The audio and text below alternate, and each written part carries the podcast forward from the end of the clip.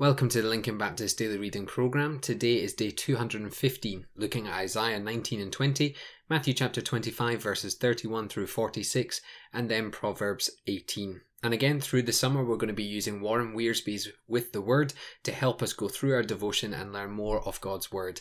And today, we're only going to really concentrate on Isaiah and Proverbs 18 because yesterday we covered the vast majority of Matthew 25.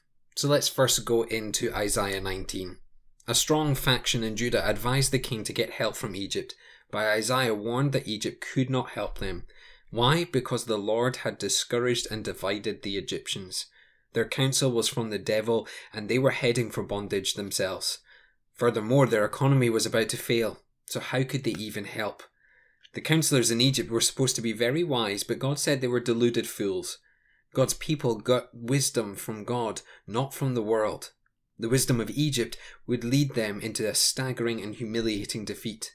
In verses 16 to 25, the prophet sees the future of both the Jews and the Egyptians when the Lord will establish his kingdom. The situation will be reversed, with Egypt turning to Israel for help.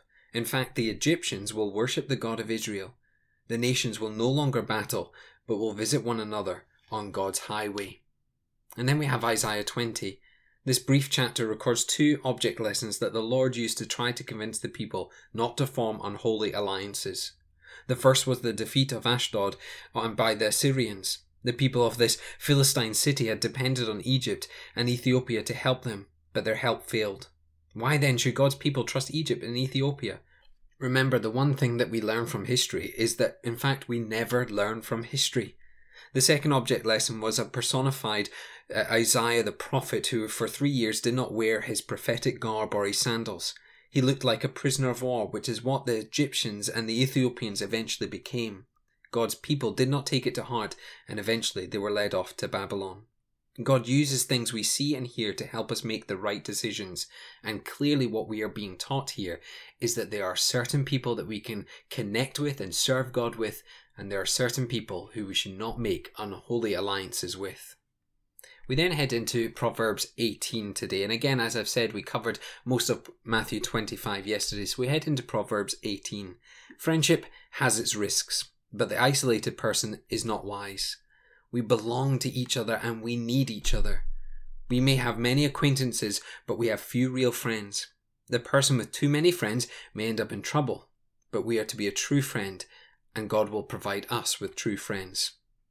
Fools do not make good friends for many reasons. For one thing, they like to talk so much that they do not hear what others say. Their foolish words cause fights and inward pain. Their impatience to speak makes them jump to conclusions, and that creates problems. The only hope for the fool is that they will stop talking and start listening to wisdom. So today, our lesson is quite clear actually that we are to be good friends to one another in the household of God. We're to love one another, care for one another, seek each other's interests. And we're not to be friends with fools who would simply just run their tongue and talk constantly without listening to any form of understanding or wisdom. Folks, let's be friends to one another. Let us be gentle and kind. Let's pray. Father, we do pray that as we go through our daily devotions and we continue to read your word and learn from your word, that it would sink into our lives and change our lives. Father, today we pray that we would know who to partner with, who to work with, who to be friends with. For Father, we do not want to be friends of this world or any nations of this world or any sin of this world. We want to be friends and family with those who love and serve you. For Father, we want to bring you glory in this world. And so we pray this in your name.